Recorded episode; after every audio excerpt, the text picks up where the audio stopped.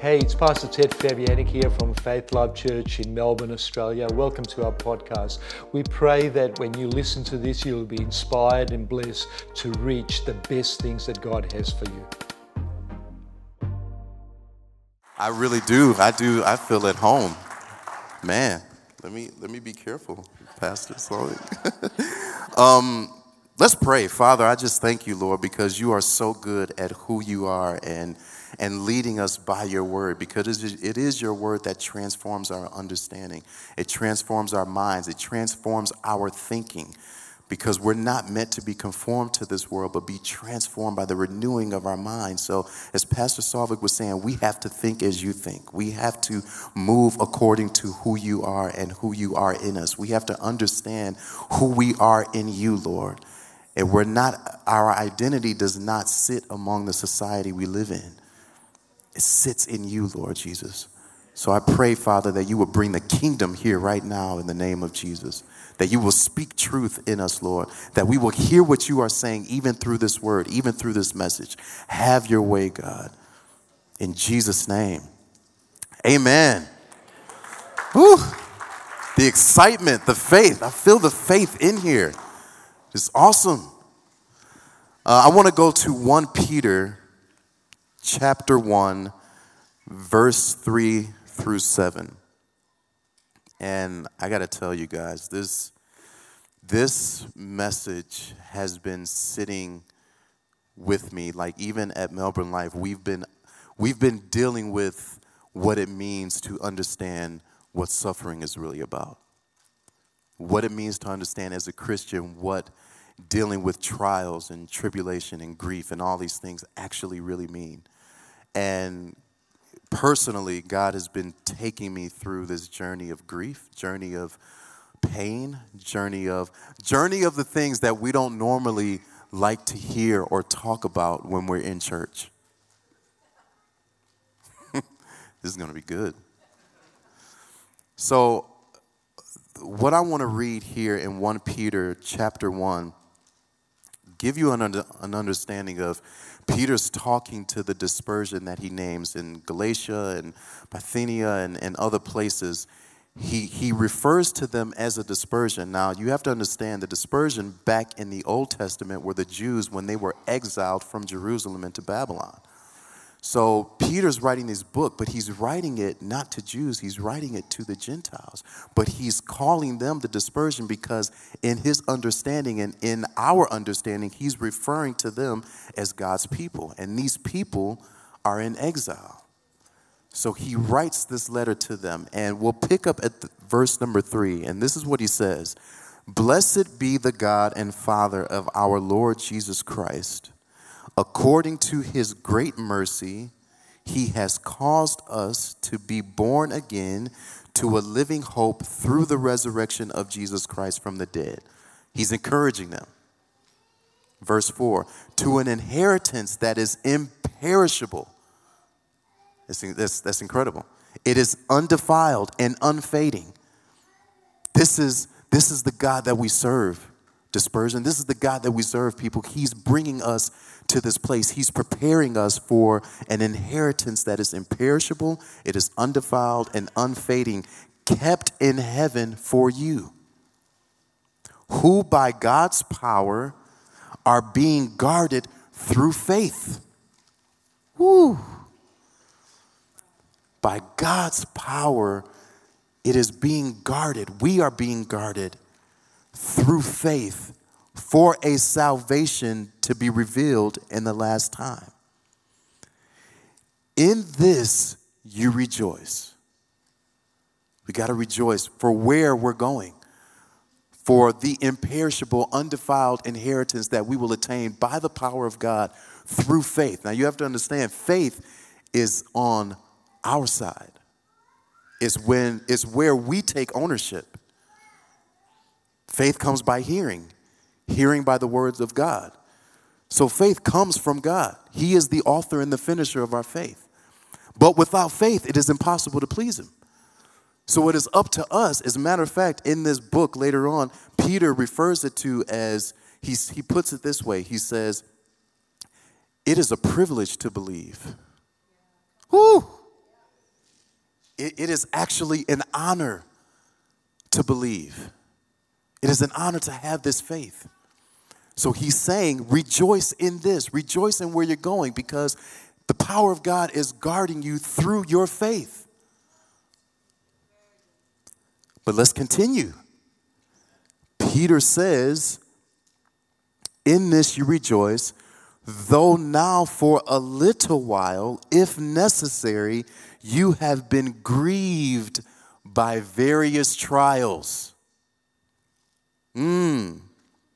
So that the tested genuineness of your faith, more precious than gold that perishes though it is tested by fire. See, that part, gold is tested. That's what gold, that's how gold becomes pure. The testing of the gold, the quality of the gold goes through the fire. So when you have gold that has been through it, it stays. But right here in this scripture, he's saying, so that the tested genuineness of your faith, more precious than gold that perishes, though it be tested by fire, may be found to result in praise and glory and honor at the revelation of Jesus Christ. So your faith is being tested to the point that it will be found as a result in praise and glory and honor of God at the revelation of Jesus Christ. So, why is Peter saying this? Obviously, because they're going through an exile, they're going through some suffering, they're going through some trials. And Peter writes to them because Peter understands a little bit of what it means to be tried.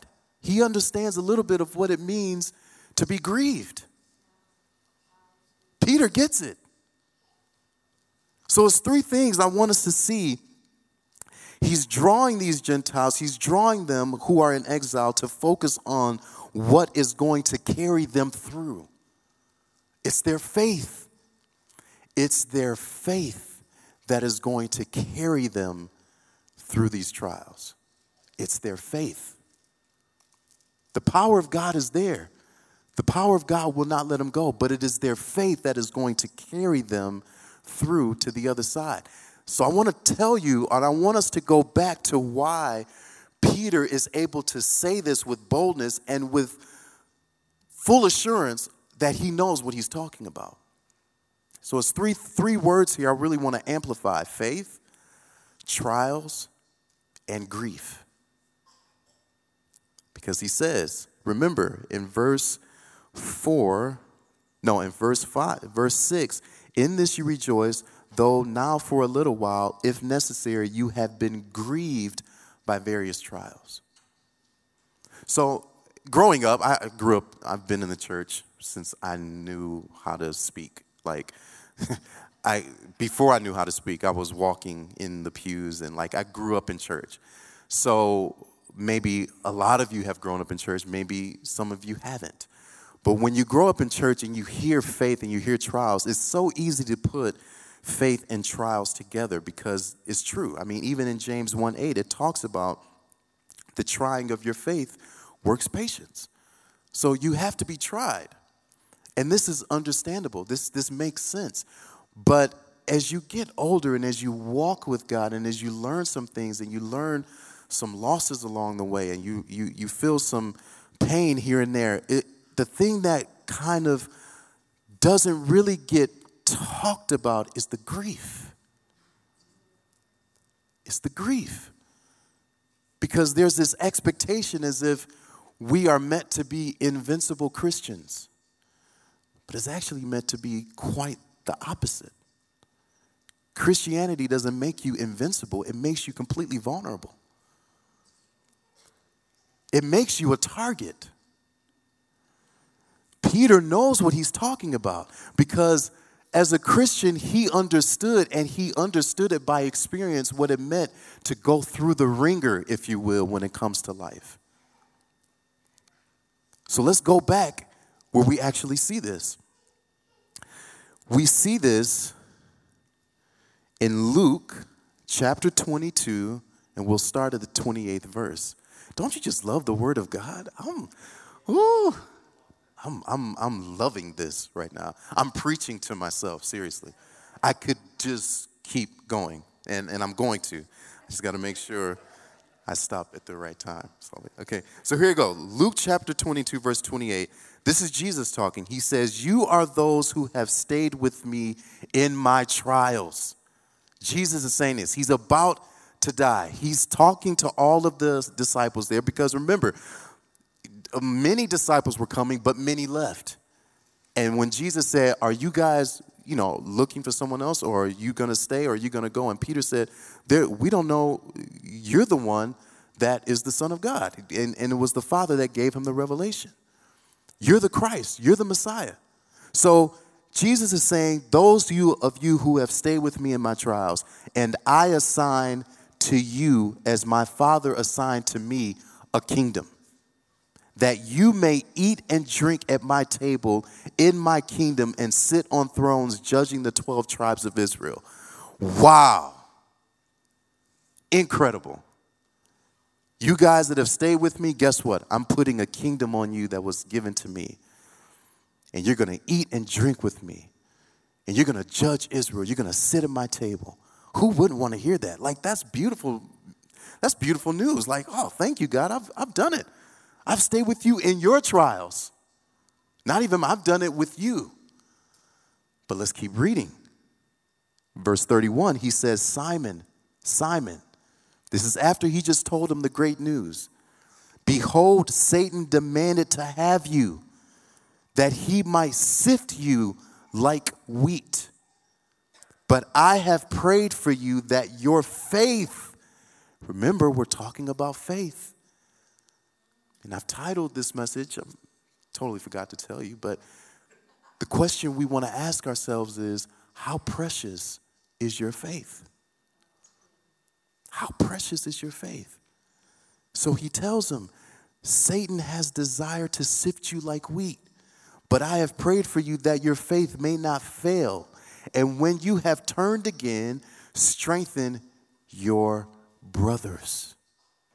Now, notice, Jesus didn't say, Satan has desired to sift you as wheat, but guess what? I've taken care of that. Satan's done. I've rescued you from it. Don't even worry about it. He didn't tell him that. He didn't tell him, I know what Satan is doing in the background. I'm going to give you some information, Peter, but check this out. You don't even have to worry. You're not going to go through anything. It's all good.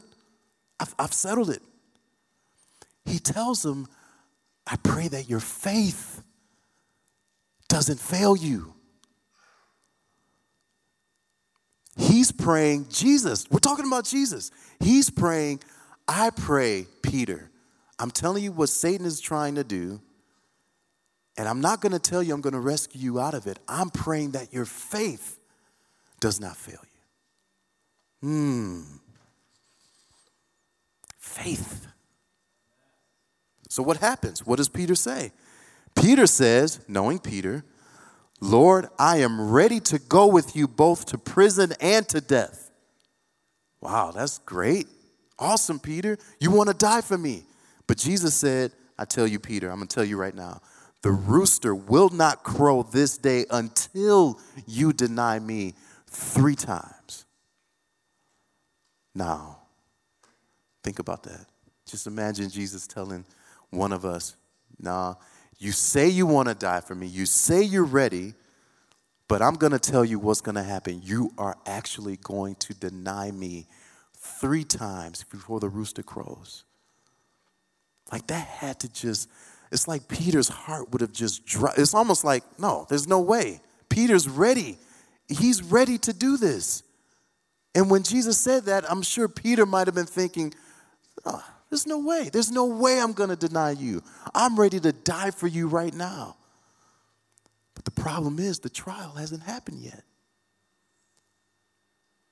The test hasn't happened yet. See, we have to understand it is not about what we think we can do or what we think we should do in the natural when the test comes. It's about us understanding that the trial is meant to build your faith not build your performance. It's not meant to give you a check mark at what you said you would do before the test got here. It's meant to build your faith. So that goes beyond what you think you can do in the moment. Because when you get to the real moment, you find out what you're really made of. And then it starts to tell you where you should be looking in the natural or in the spirit. Because remember, faith comes by hearing, and hearing by the word of God. It has nothing to do with the natural, it has everything to do with what Jesus is trying to get you to focus on. And that is your faith in Him. So, let's look at what happens because we see, we know the story. Peter, he denies him and he runs off and he weeps bitterly. Why does he weep? Because he did the very thing that not only Jesus said he would do, but he did the very thing that he said he wouldn't do. He said, I'm willing to die for you. I'm willing to go to prison for you. And all it took was a couple of different girls and one other dude saying, Aren't you the person that followed this man? And Peter immediately said, No, I have nothing to do with him. To the point that he swore. He was saying down curses. So when Peter ran and wept bitterly, it was like he was appalled. He was, he was like, oh, what have I actually done? I've not only done what Jesus said, but I had to actually go through that. I denied the very one that I said I would die for. So he wept, and the Bible says he wept bitterly. This is the trial. This is the test that Peter's going through in this moment. But now let's get to the grief of when it all comes to the top. John chapter 21, verse 15, starting at that verse, to set this up, Jesus has resurrected, he's come back, and now he goes to the disciples who are fishing again because Peter has left the ministry and he's saying, I'm going back to what I know. And the other disciples say, I'm following you. I'm doing the same thing. So they go and fish, and it's, it's an incredible picture because when you see Jesus approaching them from the shore, just as he did when he first called them into the ministry. And he yells out, Have you caught any fish? And they say no, not recognizing who it is yet. Then Jesus says, Well, cast your net on the right side. And all of these fish come. And then it is John that says, It's the Lord. And Peter, without even thinking, gets out and runs to him. He runs to him. This is the same Peter that denied him three times. He now sees him and he runs to him. So if we pick up at the 15th verse, this is what Jesus says to Peter. When they had finished breakfast, Jesus said to Simon Peter, Simon, son of John, do you love me more than these? He said to him, Yes, Lord, you know that I love you. And then Jesus said to him, Feed my lambs. He said to him a second time, Simon, son of John, do you love me? Peter said, he, Peter said to him, Yes, Lord, you know that I love you. So then Jesus said, Tend to my sheep. He said to him the third time, Simon, son of John, do you love me? And the next part, Peter was grieved because he said to him the third time, Do you love me? Now we can all understand when this is coming from. I mean, if, if, if one wanted to say, Oh, it's not because of what he went through then, it's because he was asked three times. And I thought about this, and it's like, well, it makes sense if Peter was annoyed or or frustrated because Jesus keeps asking him the same question. But after that third time, the Bible says Peter was grieved because Peter has not dealt with the grief that has been stirring up and bubbling up in him because of what he did back when he denied his Savior three times. Because the Bible says he wept bitterly, he kept that in. He didn't know what was happening. All he knew is that he felt like he failed. So when Peter is grieved, it's because he's confronted with the very question is almost like the elephant in the room. Like we have to deal with this. And Peter, Peter could have got up. He could have said, God, why would you do that? Jesus, why would you do that to me? You know what I've been through. You know how I've been hurt. You're just throwing it up in my face. And he could have ran off. He had every right to because he was grieved. And a lot of times we, we let our grief drive us instead of, instead of taking our grief to the place where we know it can be healed. Does that make sense? Because just as Peter was broken, if you go back with Judas, he was broken in the same way. Judas betrayed him and he felt remorseful. But Judas allowed his brokenness to take him into a place where God was not allowed to give the healing that could have happened even in those moments. Peter, on the other hand, he does something different because what does he say? Peter says, and he said to him, after being grieved, because he said a third time, Do you love me? Peter said to him, Lord, you know everything. Mmm. You know everything, Lord. So Peter didn't try to put up an argument, he didn't try to become defensive. He allowed the grief to take him to that place where he said, Okay, I have a decision to make right now. I can let this grief drive me away from Christ, or I can, or I can take this grief and I can say, Lord, you know everything.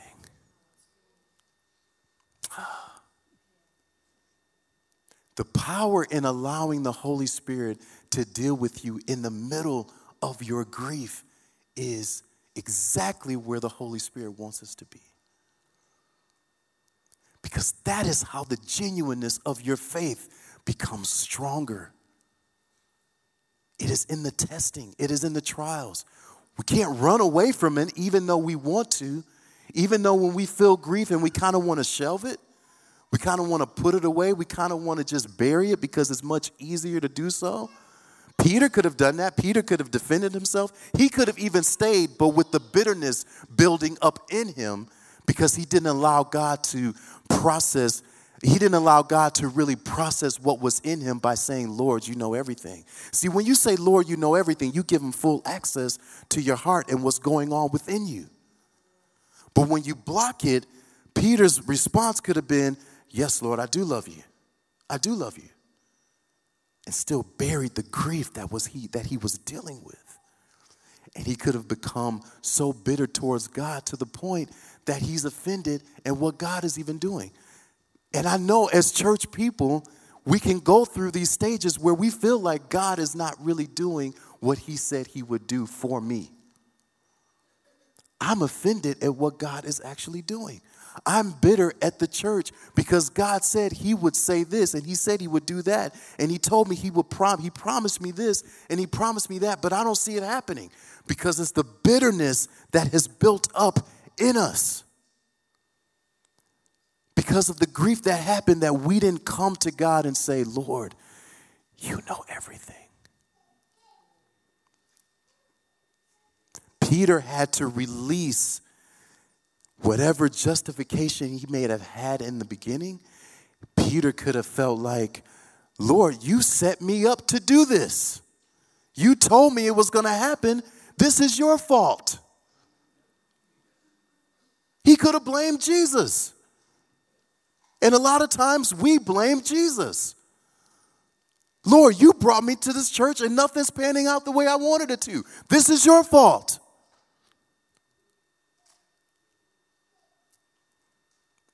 But he didn't do that. He said, Lord, you know everything. You know my heart. You know my failures. You know my offenses. You know my issues. And you know that I love you. It's not about being perfect. Guys, it's not about being perfect. It's about being honest.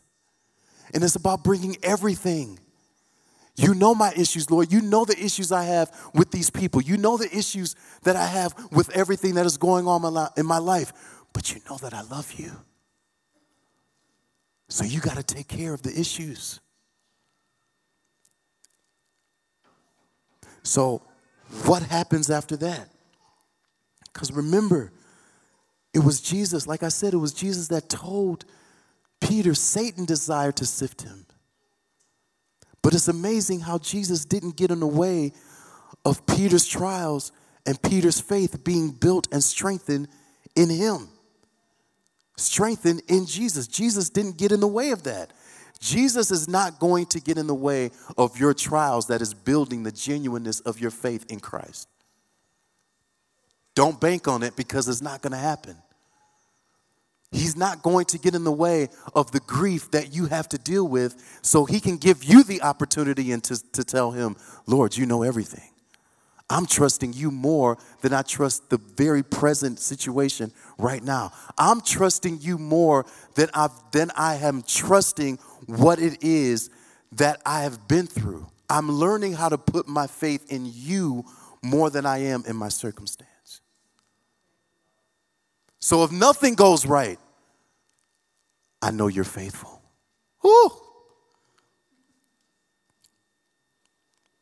So then watch how Peter is commissioned. In the verse 18 and 19, truly, this is Jesus now telling him after he breaks through, after he comes through that moment, guess what Jesus tells him? Truly, truly, I say to you, when you were young, you used to dress yourself and walk wherever you wanted. But when you are old, you will stretch out your hands, and another will dress you and carry you where you do not want to go. Wow. He's telling them his future. And guess what? Your future is going to be some more trials, it's going to be some more issues. But why does he do this? This he said to show what kind of death he was to glorify God. And after saying this, he said to him, Follow me. It is all about the glorifying of our Father. That's why Peter can tell the people in the in First Peter, he's leading you, he's leading us to an inheritance that is imperishable, that is undefiled, that is unfading, to bring him glory. So if you have to go through these trials, if you have to go through this grief, that's okay because it's all going to bring him glory because it is going to strengthen your faith in him. Not in the situation that seems to be most comfortable, but in him.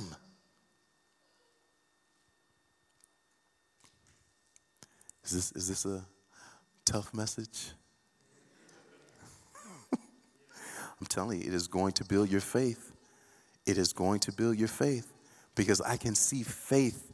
I mean, yeah, the name of this church is Faith, Faith Life.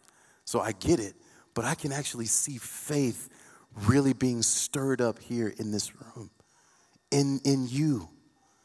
And it is so precious. How precious is your faith? This is how precious it is.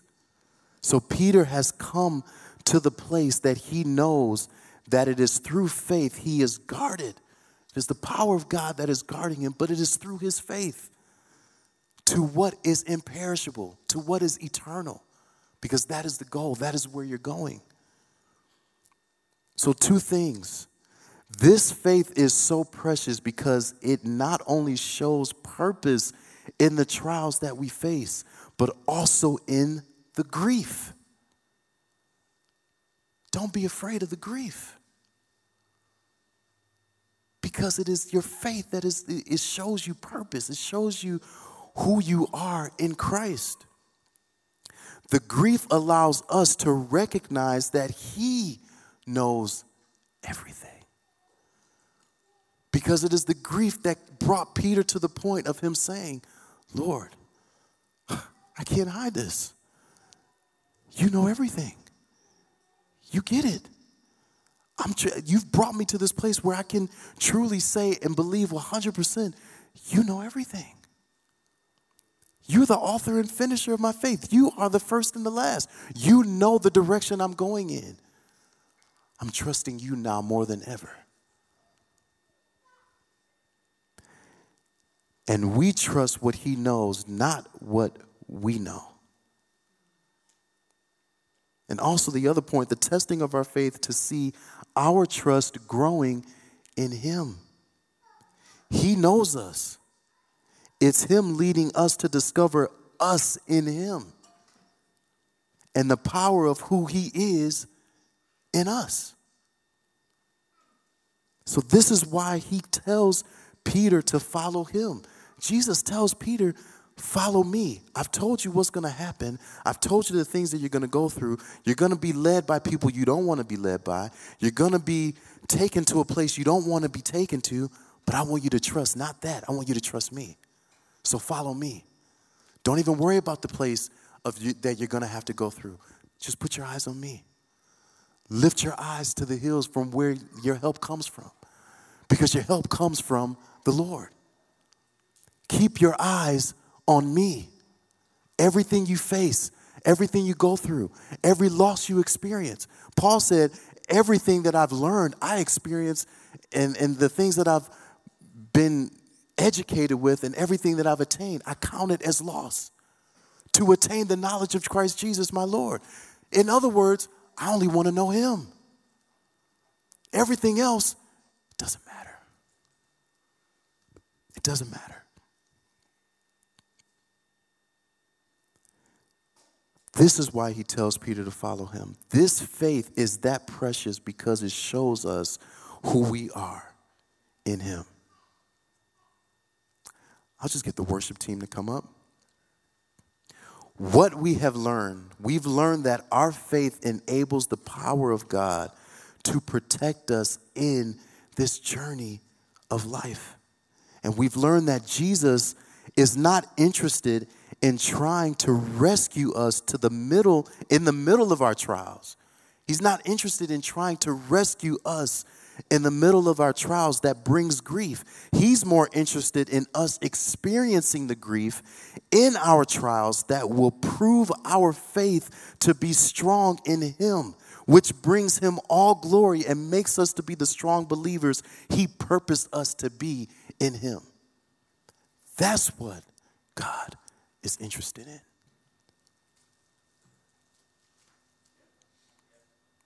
The trials, the grief, it all comes because we're in life. And we don't know the things we're going to face. But what we do know is the, is the same way that Jesus prayed for Peter I have prayed that your faith will not fail you. And when you have turned again, strengthen your brothers. So let me just read 1 Peter, that same book, chapter 5, verse 8. He's telling these same people, he says, Be sober minded, be watchful.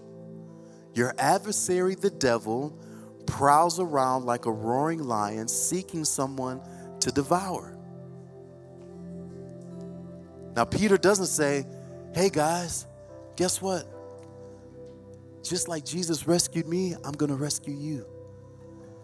Just like Jesus got me out of the sifting and the trial, I'm going to do the same. No, he's telling them, be watchful. Be watchful, be prayerful. This same enemy, he's seeking who he can devour. And this is what he says, verse 9 resist him firm in your faith. Woo! Firm in your faith. Because, guys, guess what? I've been there, I've done it. I can remember clearly when Jesus told me, I pray your faith will not fail you. I can't rescue the, you out of this, Peter.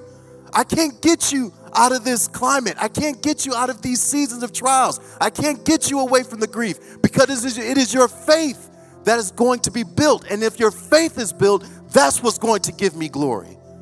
So I pray your faith doesn't fail you. And Peter says the same thing resist him, firm in your faith, knowing that the same kinds of suffering are being experienced by your brotherhood throughout the world.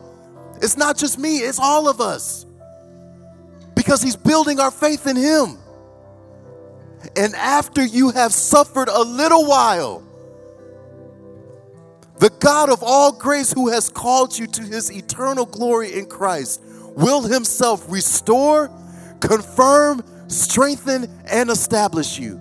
To him be the dominion forever and ever. Woo! The glory is in God. Our faith is being tested, the genuineness of It's because it has to give him glory. Because faith comes from him. And we can only move him and please him by faith. So Jesus couldn't get in the way of Peter's dilemma. He couldn't get in the way of Peter's trial. He told him what was going to happen, but he couldn't rescue him. Because your faith has to speak back to me. You have to learn how to trust me in your issues, in your grief, in your trial. You have to learn. And guess what? You'll strengthen your brethren when you come back around. And what does he do? We just read it. He is strengthening his brethren right there. Hold fast, hold firm to your faith, guys, because this happens to every single one of us. But I can guarantee you, He's going to restore, He's going to strengthen, He's going to confirm, He's going to establish you. Woo! Hallelujah. I'm telling you, I know it without a doubt. I know the faith that you guys have in your heart. Let God strengthen it. Let God strengthen it. Be encouraged. Every single one of you.